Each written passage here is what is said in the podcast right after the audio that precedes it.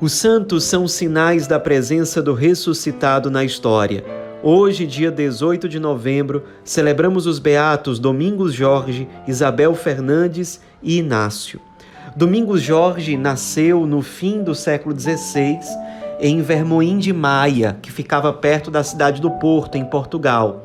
Ainda bem jovem, ele se decidiu ingressar uma comitiva portuguesa que foi até a Índia para lutar pela defesa do povo português e também para defender a fé católica de alguns perigos.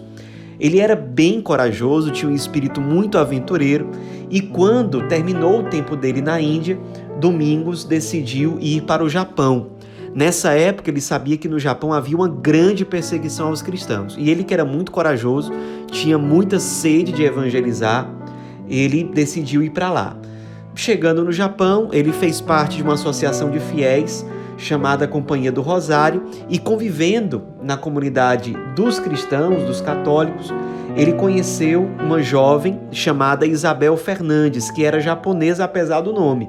Esse nome foi sugerido por um padre que era missionário no Japão, um padre português chamado Pedro Gomes. Sugeriu esse nome de Isabel Fernandes. De fato, a família aceitou, ela recebeu esse nome.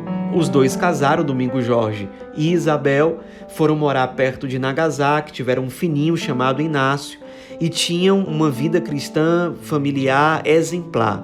Era uma família de fato muito virtuosa, de profunda vida de oração, de intensa vivência do Evangelho.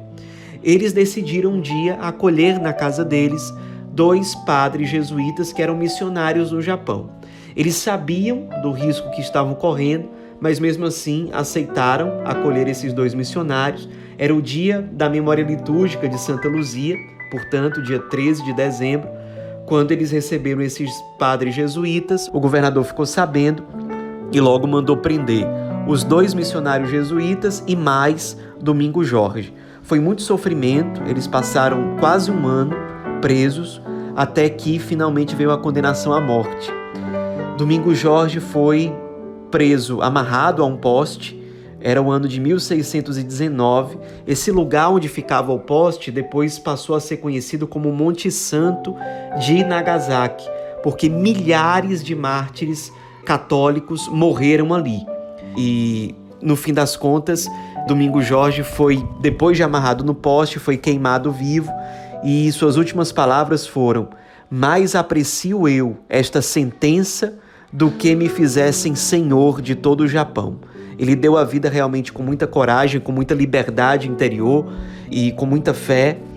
Três anos depois, apenas, mais precisamente na manhã do dia 10 de novembro de 1622, houve o chamado Grande Martírio no Japão. Um grupo de 56 católicos foram condenados à morte também simplesmente por professarem a fé cristã. Entre esses 56 católicos estavam Isabel Fernandes, então com 25 anos de idade apenas, e o fininho deles Inácio, com 4 anos. E no grupo total dos 56 seis católicos, 24 eram religiosos consagrados, que foram condenados a morrer queimados de forma bem lenta, bem cruel, e os outros 32 eram 14 mulheres, 18 homens. A maioria desse pessoal aí foi condenado à morte por decapitação. Isabel, junto com o fininho Inácio, morreu e deu a vida com muita coragem, dizendo o seguinte: de todo o coração ofereço a Deus as duas coisas mais preciosas que possuo no mundo: a minha vida e a do meu fininho.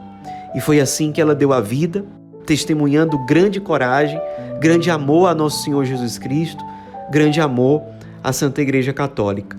A família inteira, Domingo Jorge, Isabel Fernandes e Inácio, foram beatificados em julho de 1867 pelo Papa Pio IX, que os reconheceu verdadeiramente como mártires da fé católica.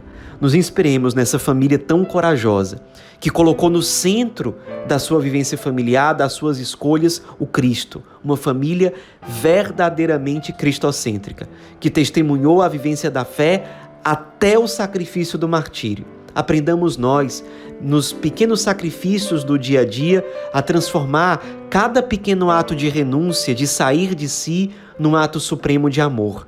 De amor ao Cristo através do amor aos nossos familiares, aos nossos parentes. Além disso, que nossas famílias consigam dar um testemunho luminoso diante do mundo de que sim, é possível colocar o Cristo no centro, de que vamos anunciar o Cristo com a nossa vida, com as nossas palavras e que vamos colocar o Cristo como o principal valor da nossa vida, nosso grande tesouro, nosso grande bem. Beatos Domingos Jorge, Isabel Fernandes e Inácio, rogai por nós.